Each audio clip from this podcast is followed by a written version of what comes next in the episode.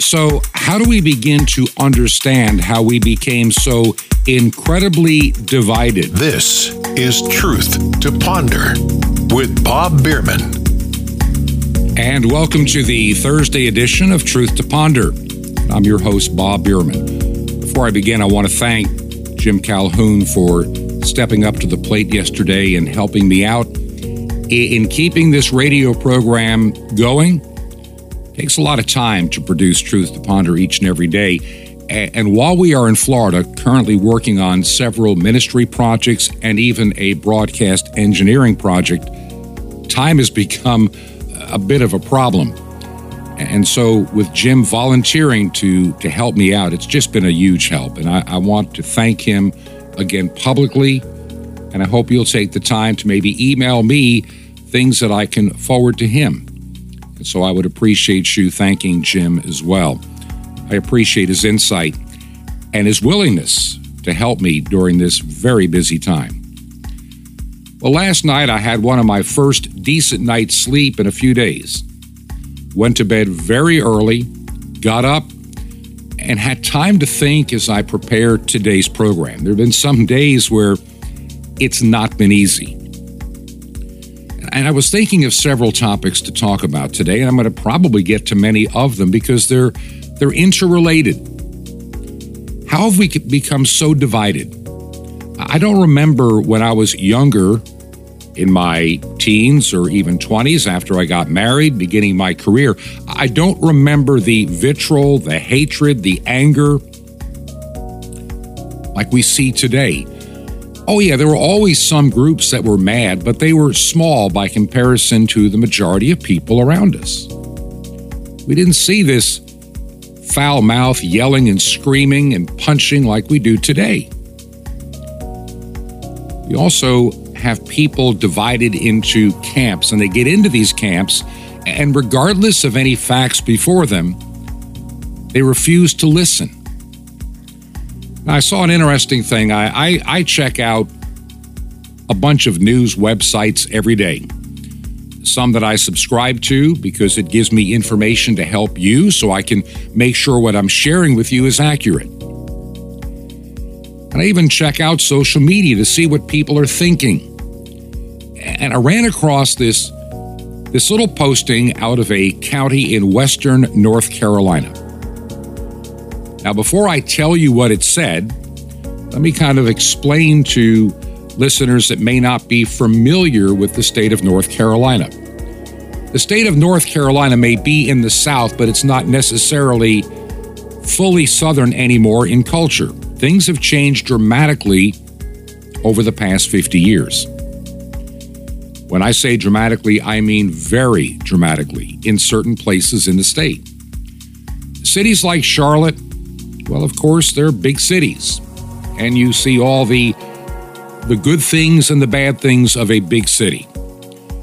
The research triangle area of Raleigh, Durham, Winston-Salem are dominated by educational institutions, and of course, the coastline speaks for itself. But then there's the western North Carolina mountains.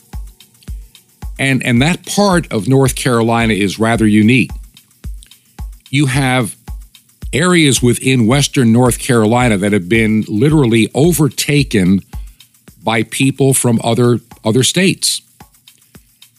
A lot of people back in the 70s and 80s and 90s started to leave places like New York City, Long Island, New Jersey, especially those that were semi retired or artistic or whatever the case may be, and they found they liked the mountains of North Carolina. They still could enjoy the winter without all the excessive snow.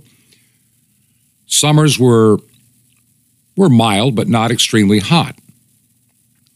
In other words, if you like four seasons without the abundance of snow all the time, Asheville, North Carolina would be a good place to go. And a lot of people that I knew growing up as a as a young child in Long Island I, I actually have found that I have people that I knew from 40 and 50 years ago that live in that part of North Carolina specifically for that reason. They never wanted to make the trek all the way to Florida because they they just were not ready for a tropic climate. But what's happened in, in certain parts of North Carolina. Not all the counties, but some have got these pockets of people that would be called by today's new terminology, they are woke. Uh, they are, some people would say liberal, and that may be true to a degree. I think we need to double check our terms. But politically, they lean not so much being a Democrat, they, they lean toward the left. And many of the people that have made a massive impact on places like in Asheville, North Carolina, were the ones that were back in the 60s, the, the hippies and counterculturists of the day. They found their way to North Carolina as kind of a refuge. And over time, the character of that particular county, or just a big part of it, around the city of Asheville and a few others, has changed. I can remember what it was like 25 years ago. Nothing like today. Today, Asheville, North Carolina, Buncombe County, and, and some other areas within Western North Carolina suffer what I call wokeism. They believe this new ideology.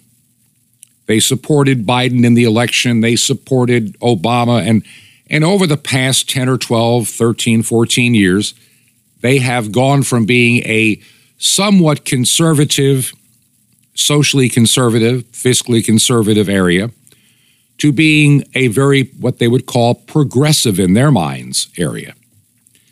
And so there was this posting that showed up in social media.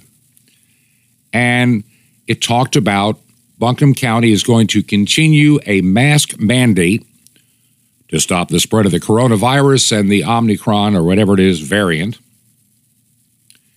until at least January the 5th. So everybody's got to wear a face face covering. They're big believers in it there these days. Because that's what the president says, that's what Dr. Fauci says, that's what a lot of people that have politicized this virus have stated. Everybody must wear a face mask and they all must be vaccinated. So let's, I looked at the comments section to see what the people there had to say. And it was divided about 50 50. Those that thought the mask mandates were just absolutely ridiculous, and others that were so thankful that we're going to fight and win over this virus by everybody wearing a face diaper. It's going to stop it cold in its tracks. Well, that's not the reality. Where they are in North Carolina, their infection rate is at a certain level. I live in Florida. The infection rate down here is vastly lower than anywhere else in the United States. We, we have the lowest infection and death rate of any of the 50 states. And we're a big state. There's 23 million of us or more here in Florida. And, and I think that number goes up a thousand or so a day or a week or something. It's, it's really climbing rapidly. Yet this state is doing so much better. Why? Because, contrary to what a lot of people said, when the decision was made based on real science and looking at what was going on in the world, the decision was made to ease the lockdowns much earlier.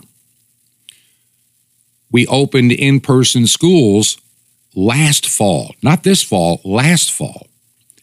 And yes, parents were given a choice if they wanted to keep their child on on virtual learning and maybe be in school part-time, whatever. They, they had that choice.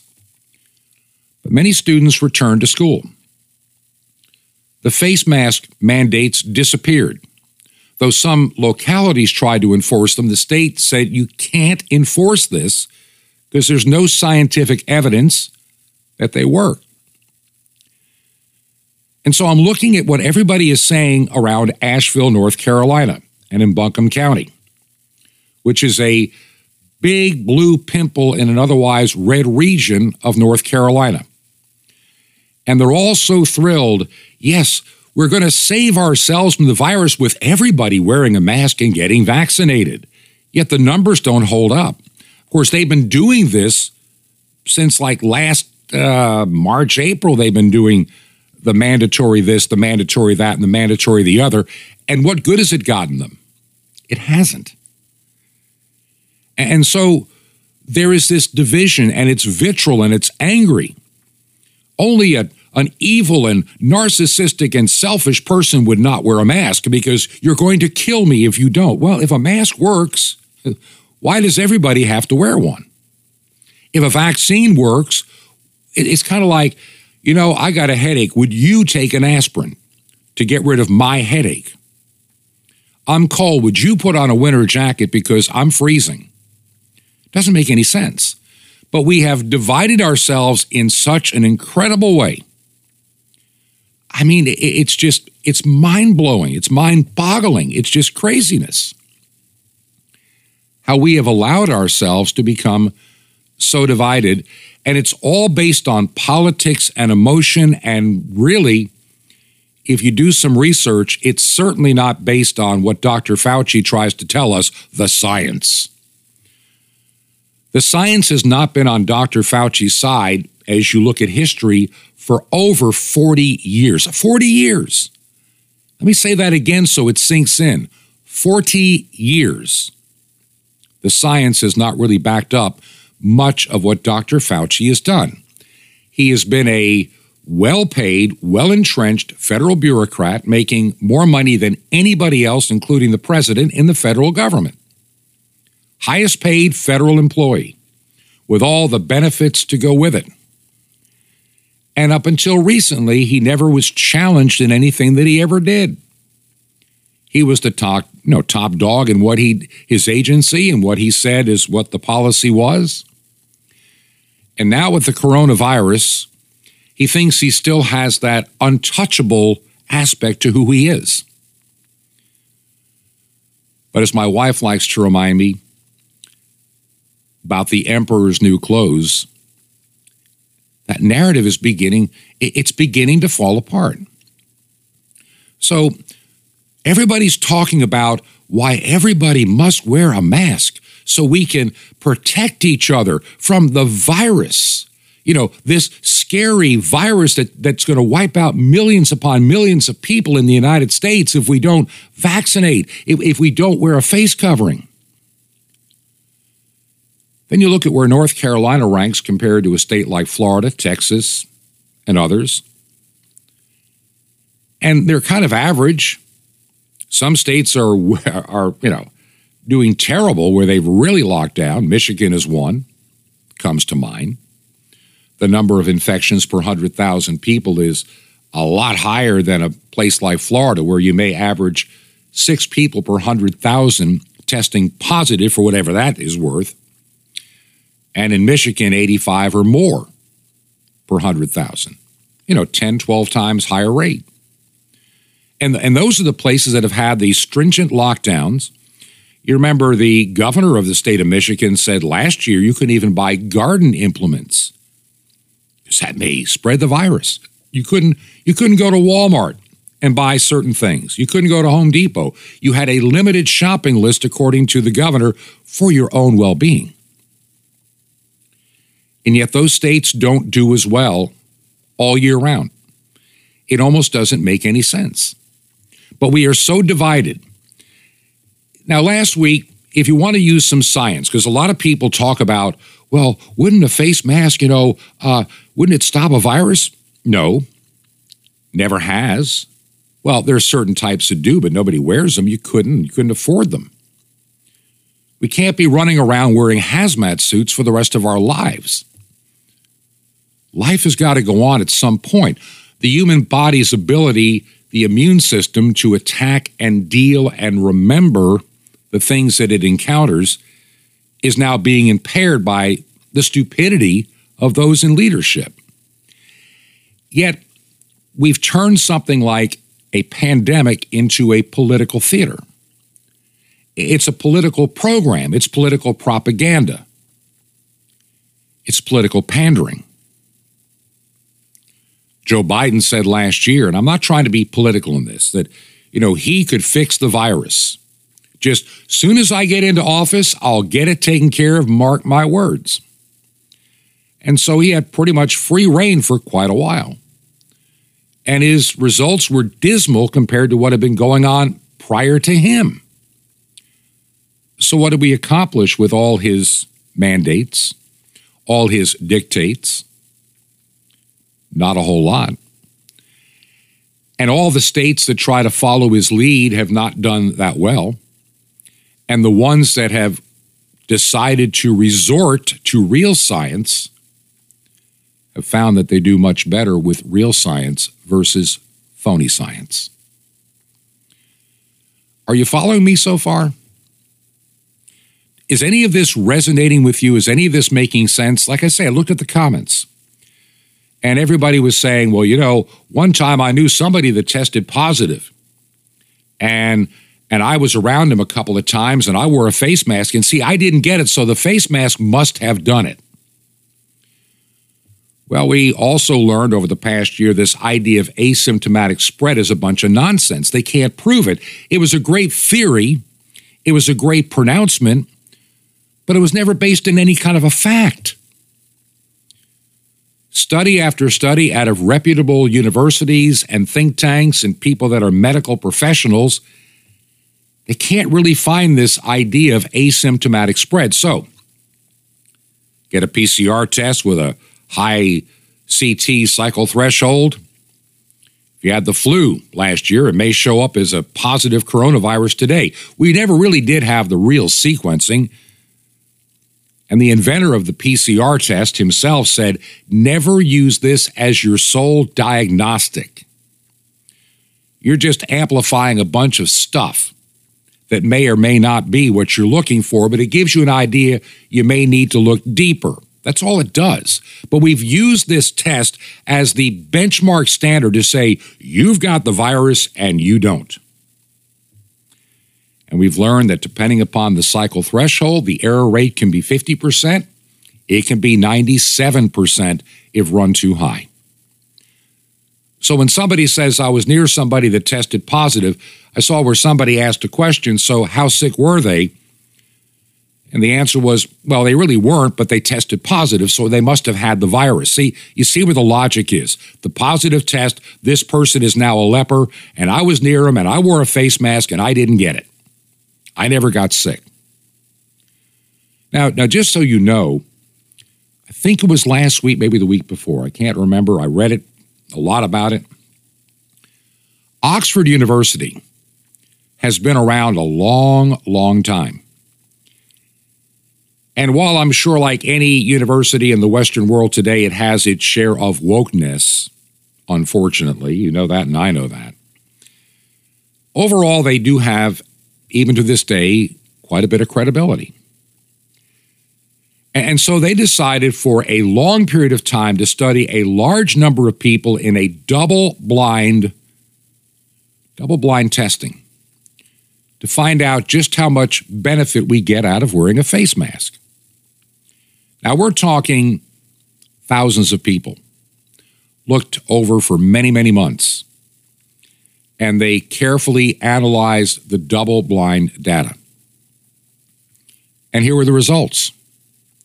They couldn't find any statistical difference between the two groups in terms of coming down with COVID 19 or spreading COVID 19 among those that they were with there was no statistical evidence to show any benefit whatsoever to wearing a face mask. Now, you would think that should be big news, should be a front page headline.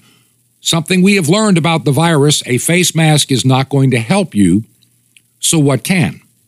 But no, it becomes the political fashion statement that I must wear a mask because the mask is going to be magic and it's going to the magic mask is going to protect me from the the mystery virus that I can't see. Me and my magic mask. I wear it. Now here's what we do know from other studies about wearing a face covering, particularly in young children. I've done this little test myself, and it's pretty easy to do little pulse ox thing you put on your finger. Ever seen those? It measures your, your pulse rate and your oxygen level. I'm 67. So I'm very happy when I see a number like 98 or 99% on my finger with, a, with my oxygen level. And I can walk around the house, I can do a few errands, and, and that goes down just a little bit, as to be expected, and it goes right back up, just like the normal body would. Now, put on a face covering, and there's a dramatic decrease in the oxygen level that can be measured on that device. Within a matter of minutes, it goes down significantly. I can remember trying to wear some of these things, and at my age and everything else, I, I, would, after a while, like in a grocery store, say, I got to go to the car. I got to take this thing off. I, I can't think straight. Why? Because not only am I decreasing my O2 level, I am gradually raising my CO2 level in my bloodstream. That makes no sense. Why would we want to do that? And particularly with young children, why would we want to put a face covering on a five year old, on a six year old, on a seven year old?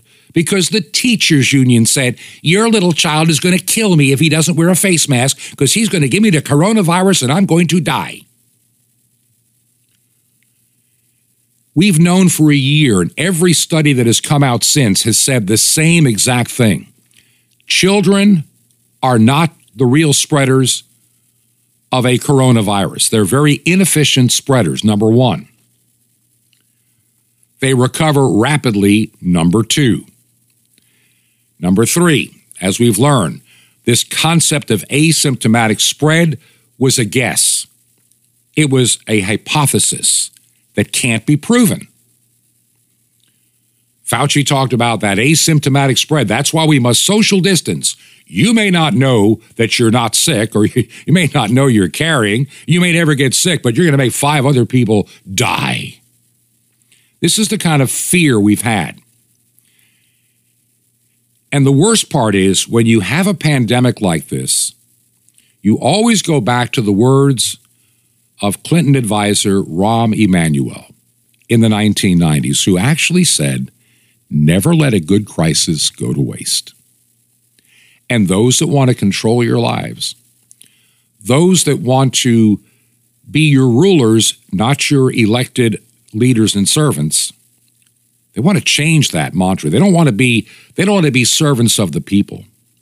They want to be rulers of the people. They want to be among the elite and they exercise this power, claiming it's all in the public good. It's all for your own benefit, your own health.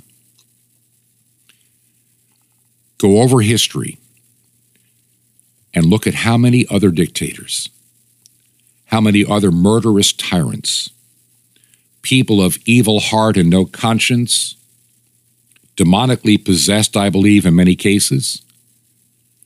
How many of them said, I'm doing this for your own good, for your own benefit, and for your welfare. Obey me, or else. The insanity going on right now in countries like Australia is alarming. And the words that I've repeated over and over, ago, over again on this program are so apropos. This mass delusion that God will give to the people that decide they're going to believe the lie. And in many ways, seeing the draconian measures in countries like Australia, New Zealand, and Canada, Germany, Austria, they all make perfect sense to me now for one reason. These are countries that at one time in their history could honestly be considered what might be considered a generally Christian nation. A significant number of people would go to church. And even if people were not, well, true believers, I'll just come out and say it, at least they were not cursing God openly. They were not mocking him. They may not fully understand or accept him, but they were not in hostile rebellion openly, violently, angrily, and vulgarly, you know, with vulgarity. Nations like Australia, New Zealand, and England, United Kingdom, and Germany and Austria and France all have one thing in common. They have been not walking away from their Christian heritage, they've been running away from that heritage, screaming and cursing God every step of the way. What percentage of people do you think go to church in Australia? It's tiny. Same in United Kingdom, same in France, same in Germany. And many of the churches left in those nations have also become uh, woke, as they say. They have embraced cultural theology, not biblical theology. And they're paying the price. They have chosen to believe the lie. They have chosen a lie over truth. They have cursed God. They have mocked God. The Bible says God, God will not be mocked. And the Bible promises that he shall send a delusion upon them, that they will believe the lie even more fervently than they did before. And friends, that's where we are today in much of our Western world. Now, there are some other things that I want to get into in just a little bit that all dovetail with everything I just told you. I use this one example of how this fear, this propaganda, this division is being used to control us. You know, it's been said a house divided among itself is going to it's going to fail, it's going to fall. And the best way to get control of people is to divide them extremely divide them, which is exactly what I believe has happened to us in my lifetime.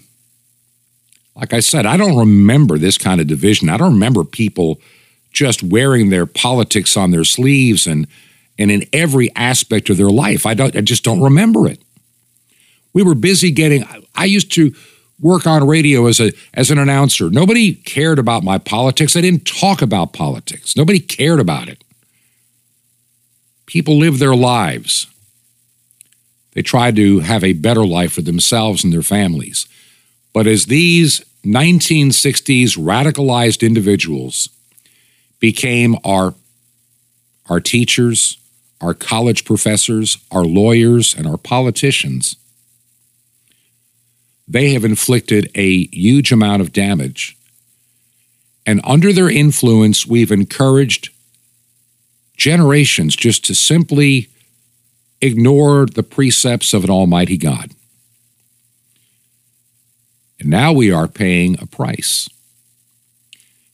In a couple of minutes, I'm going to talk about the terminology that we use today and how even the terms have been modified and changed to keep us even more confused. Do you believe in the work that we're doing here at Truth to Ponder?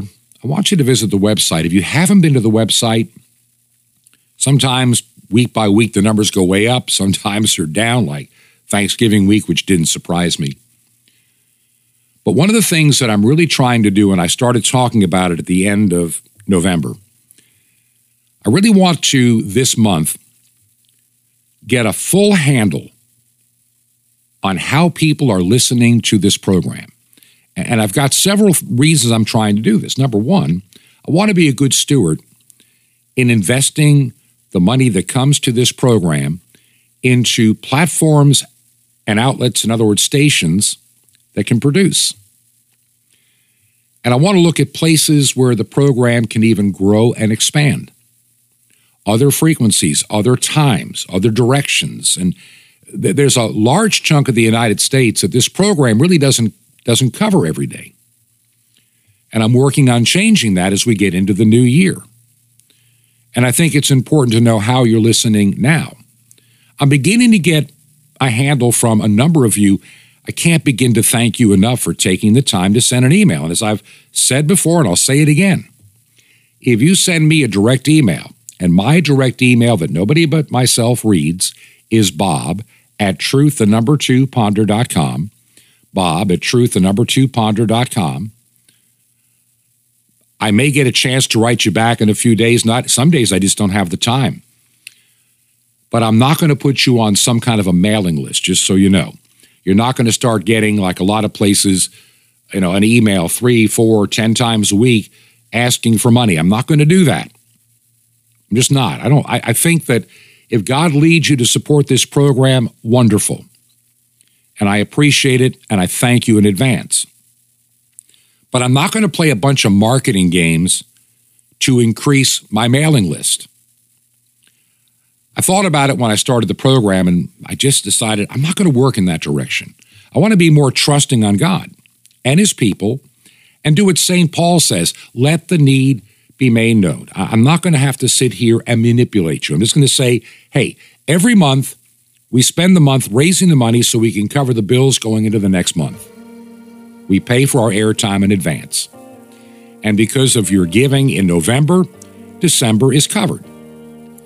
And now during this month of December, I'm praying that we cover January and maybe if there's a little extra, we're going to look at how to grow the program. I think we've, we've hit a plateau for the time being, and I think that the, the program could grow significantly in the, in the next year. It's going to be a very critical year. And no, we're not going to fix it at the ballot box, but the ballot box is just a, an extension of part of the things we need to do. Now, there are two ways you can support us. If you want, you can support us from the website, and many of you do, and I, I appreciate it tremendously, which is truth, the number two, ponder.com, and look for the word support in the menu. And we're using not my favorite uh, company, but I'm trying to find one better. Maybe you know one better, let me know. Or you can mail a check made payable to Ancient Word Radio. That's Ancient Word Radio. And the mailing address is Truth to Ponder, 5753 Highway 85 North, number 3248. That's 5753 Highway 85 North, number 3248 in Crestview, Florida, 32536. Once again, Truth to Ponder, 5753 Highway 85 North, number 3248, Crestview, Florida, 32536. Like I say, make the check payable to Ancient Word Radio. By the way, Ancient Word Radio is a website that I set up about almost four years ago now. It's ancientwordradio.com. And the only thing there is a music channel of sacred, almost classical type sacred music. One of my goals in 2022, if I can get a little bit of help, I'm going to expand at least one more audio channel of some favorite hymns and songs and melodies, all Christ centered, not me centered. And then the next one after that will be a talk and teaching channel, all from one location. And it should work just fine on your phone and on your computer. So that's something else, ancientwordradio.com. Now, like I say, when we get back, I'm going to start talking about how language has been manipulated and how we really need to redefine the terms. This is Truth to Ponder with Bob Bierman. The bold foot move coming up. Shalom Aleichem. This is the nice Jewish boy, Jonathan Cahn, your Jewish connection, bringing you the riches of your Jewish roots in Jesus. Now get your pen out as fast as you can so you don't miss out on receiving a special free gift you're going to get and love in a moment. Ruth, the Moabite, the Gentile, goes down to the threshing floor and finds Boaz there sleeping. She lays down next to him. She uncovers his feet. Now, this is a bold thing to do. She's a Gentile. She's an outcast. She has no right. She's poor. Yet she does a very bold thing. And he's startled. He wakes up. He says, Who are you? He says, I'm Ruth. She says, I'm Ruth. And spread your garment over me because you are a kinsman redeemer. And he does. He spreads his garment. And that means that she's covered and she becomes his wife and he becomes her husband. A beautiful story. But you know, it's a real lesson about you and Messiah because we're like Ruth. We're outcasts. And we need to come boldly to him, you know, and especially when you fall and you messed up in sin, you need to come boldly there. You know, we have no rights. We're outsiders, but by the mercy and the grace of God, we can come boldly. The more distant you feel from God, don't withdraw from Him. Just because you have no rights, don't withdraw. Come boldly to Him. Come boldly receive His grace, boldly receive His love, confidently receive His forgiveness. You see, the, the less you deserve it, the more you have to come and apprehend it. Be strong about reaching out to His goodness and pulling it over your life and asking Him, listen, cover me, Lord, because you are my Redeemer, and He will by His grace gladly cover you with His love. But it all begins with a bold foot move. Want more? Ask for uncovering his feet. Now imagine being plugged into a special line letting you on news, future events, news behind the news, biblical prophecy, updates on Israel, what you need to know as an end time believer, and teachings and strength for every day of your week, and the mystery of the temple doors, all free. How do you get all this free? Easy. Just remember Jesus is real Hebrew name and you dial it. That's it. It's Yeshua. So just dial 1 800 Yeshua 1 and you will be blessed with free gifts. But call now. That's 1 800 Y E S H U A 1. Now, I invite you to join me to reach the unreached peoples of the world in the most incredible way from Moscow to Madagascar, even to Jerusalem. How? Just call 1 800 Yeshua 1 and you'll have a great part in the end time harvest around the world. That's Y E S H U A 1. Or write me direct, The Nice Jewish Boy, Box 1111, Lodi, L O D I, New Jersey, 07644. It's a Nice Jewish Boy, it's Box 1111, Lodi, L O D I, New Jersey, 07644. Till next time, this is Jonathan Cahn saying, Come into his presence boldly. Shalom Alechem. Peace be to you, my friend and Messiah. Hagoel, your kinsman redeemer.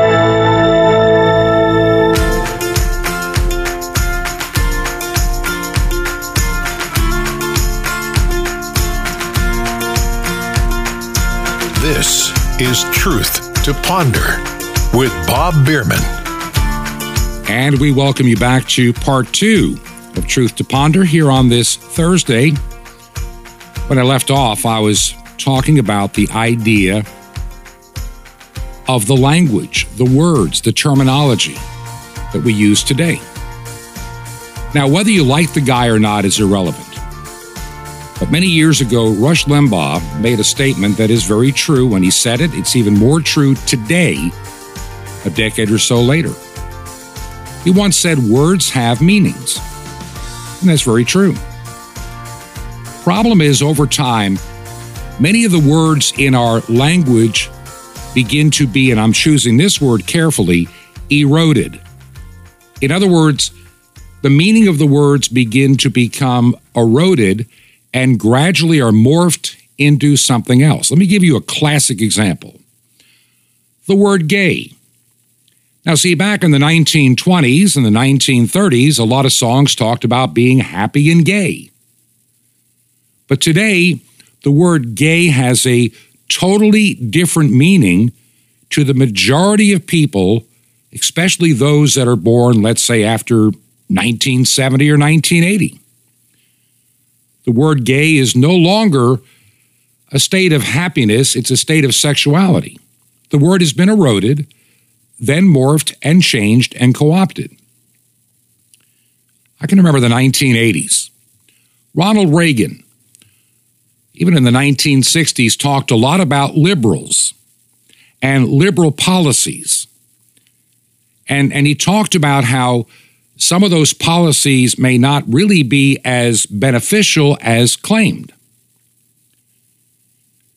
Today, we still use that word liberal, but we've lost sight of what it originally meant.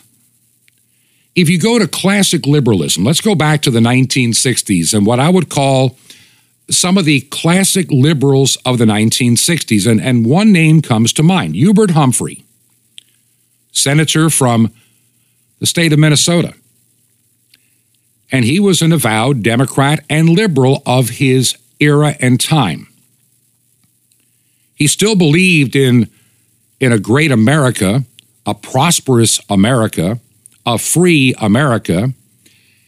It's just the way he wanted people to benefit was a little different than those that had a more reserved view, those that would be called conservatives of that era. In other words, in its truest form, classic liberalism was not necessarily any kind of an evil ideology. It was not a totalitarian ideology.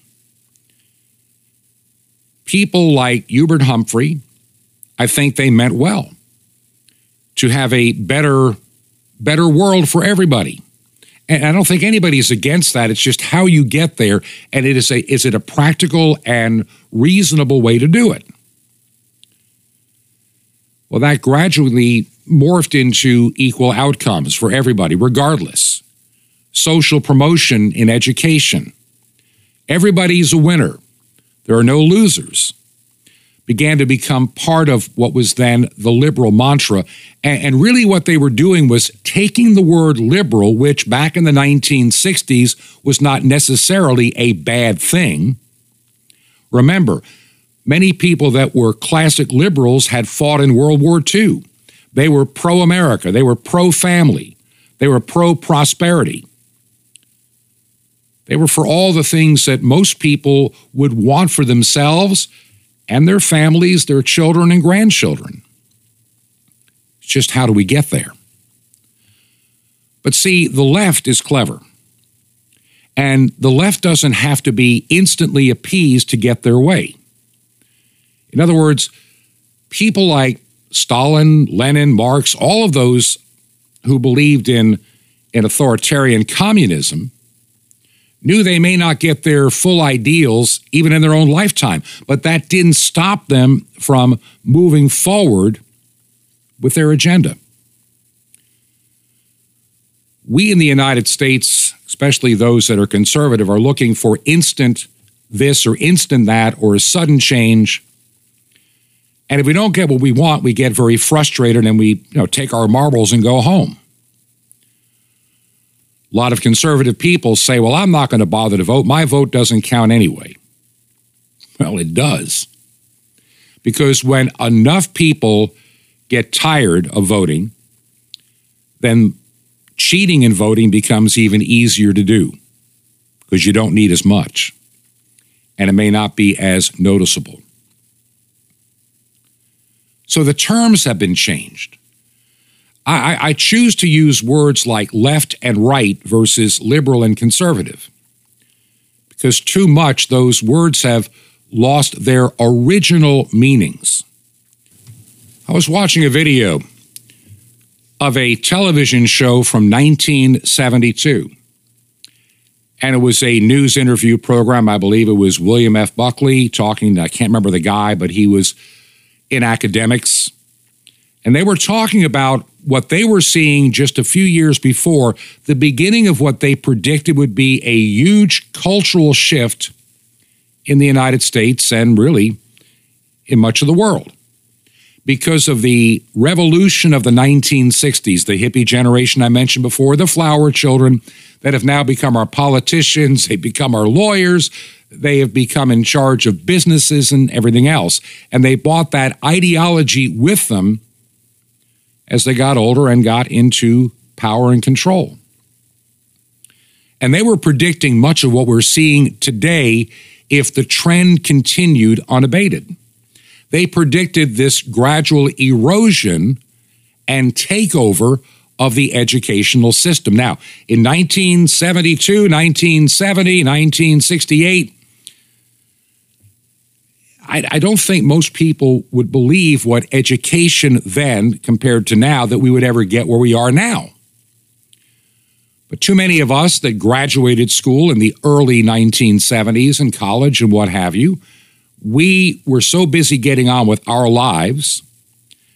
And we, we just kind of assumed that education would be what we had always known it to be. As our children, and now in my case, grandchildren, go to school, and you start talking to these children, realize education has been dramatically changed from what it once was. And many school districts openly lie to parents about what they're really teaching.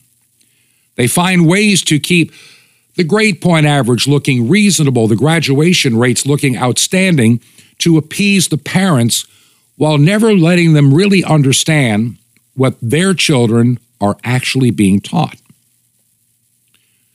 They predicted that by co opting education and beginning to change the minds and the character and the belief system of young people, that within a generation, we would change our nation.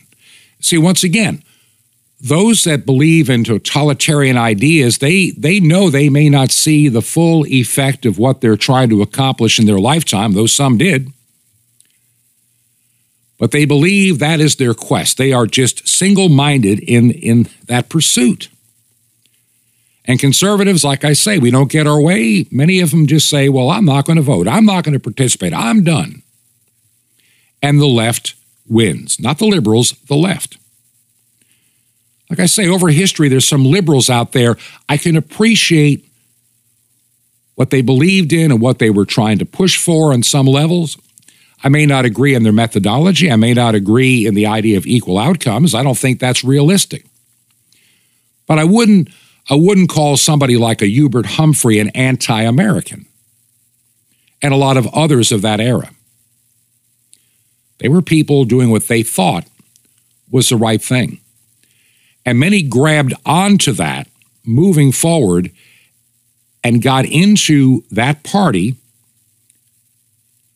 dividing people and pushing a very nefarious agenda, but not all at once. Just one tiny piece at a time, almost not even noticeable over a period of 40 or 50 years.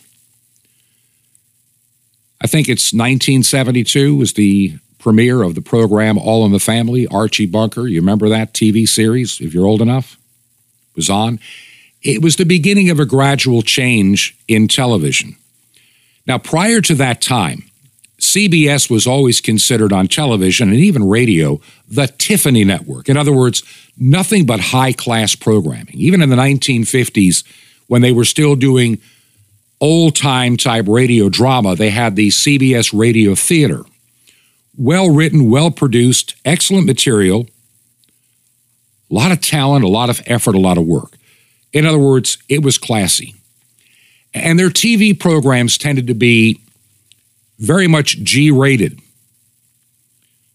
Even Carol Burnett may have pushed the limits slightly, but it was still generally considered funny and family entertainment that took a lot of effort and talent.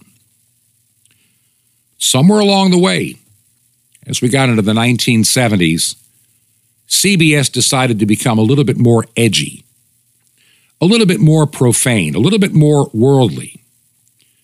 And so, one program at a time, CBS began to introduce programming that was a radical departure from what had been seen just four or five years before.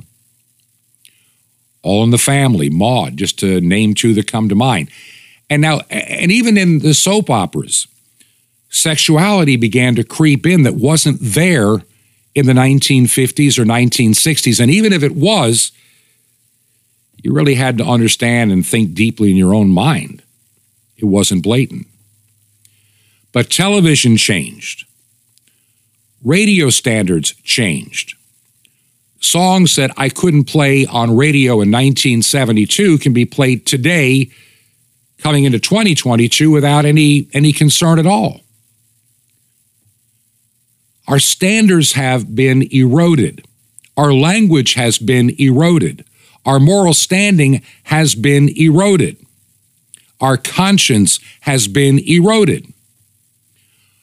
Our mouths, I saw an article the other day, and I'm not picking on Democrats per se. I'm sure there are a lot of Republicans and others as well, but it's a well known secret in Washington, D.C., that many well known Democrat politicians have got basically flushable mouths. They, they got potty mouths.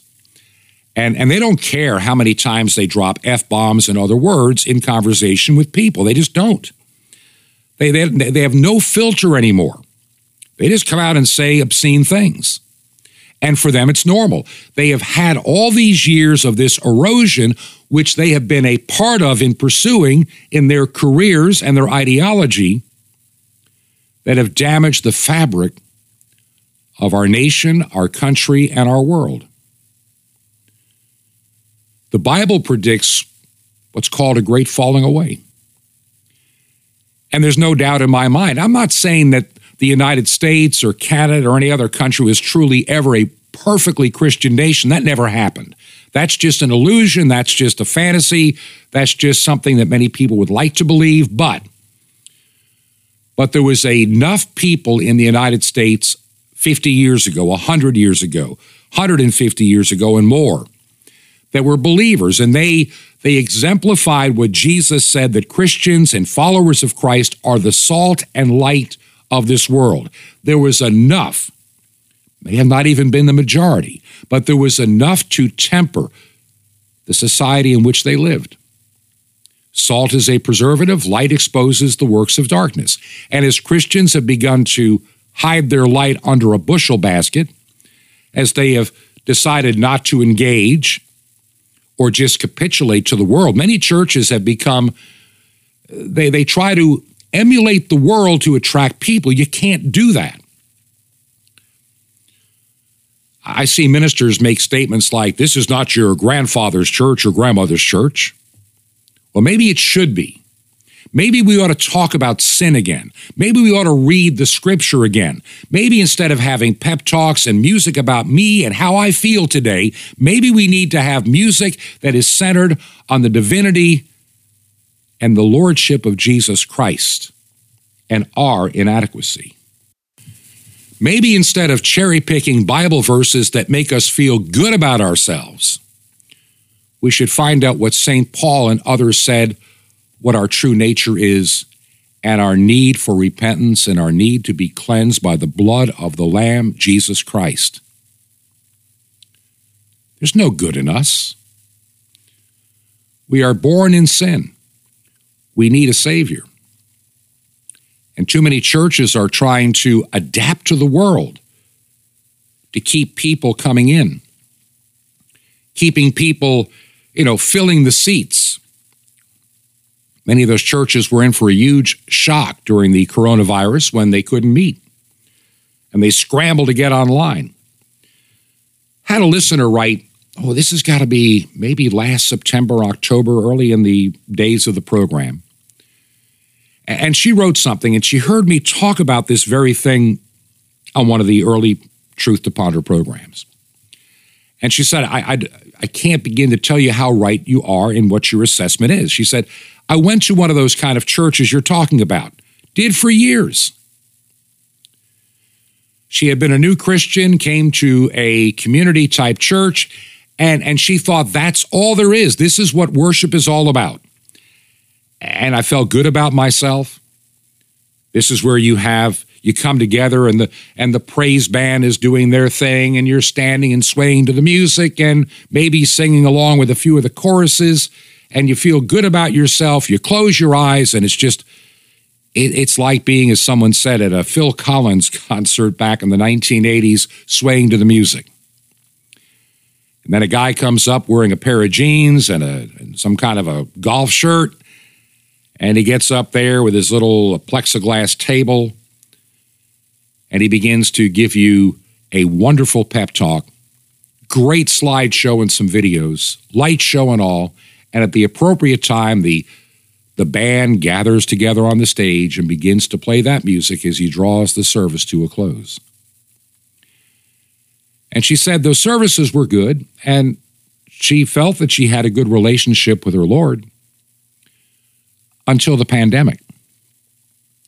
And she said her church and their multimedia department scrambled to put together a streaming video of a service where they had the praise band and a few other people that could legally be inside the building to put this together as a stream service on a Sunday morning.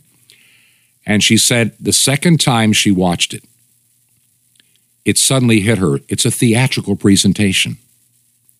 I mean, the light show, the music, everything is so choreographed, so predictable. And you're told this is all a free expression worship. She said it's more control than she ever conceived.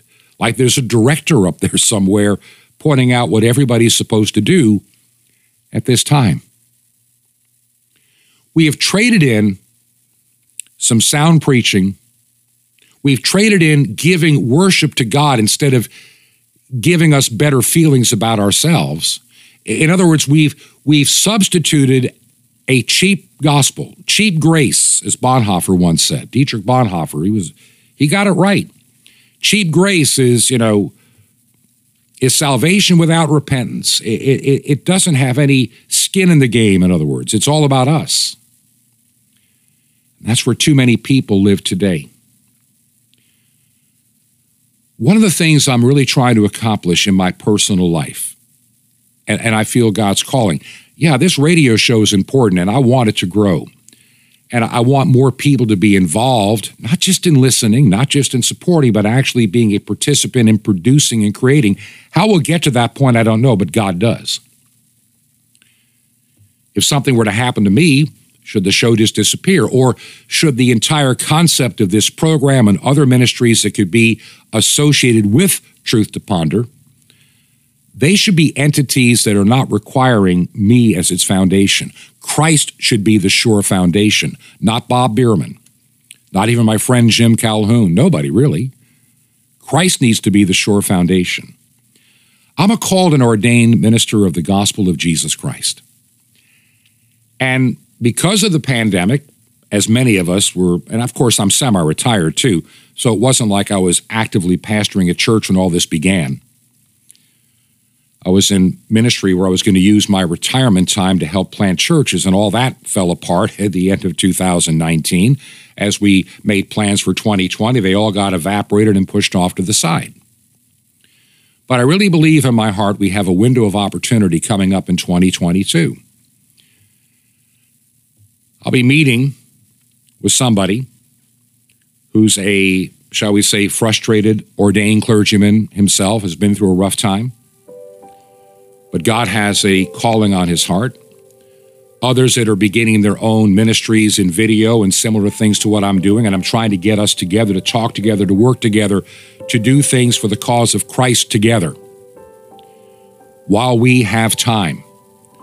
I'm not in competition with anybody. I do something that is unique to what I'm called to do. Others do probably a far better job than I do in terms of the news. That's their specialty. In terms of preaching, there are others that do a better job. We need to work to build up and support each other. And I believe Truth to Ponder, because of its uniqueness in using shortwave and, and probably expanding, I pray, to maybe even additional radio, and yes, online, can be a small part of what God is calling His people to begin doing to get out of the catacomb for a while come to the marketplace and share the good news and prepare people for the times ahead. Question Do you believe in the work that we're doing here at Truth to Ponder?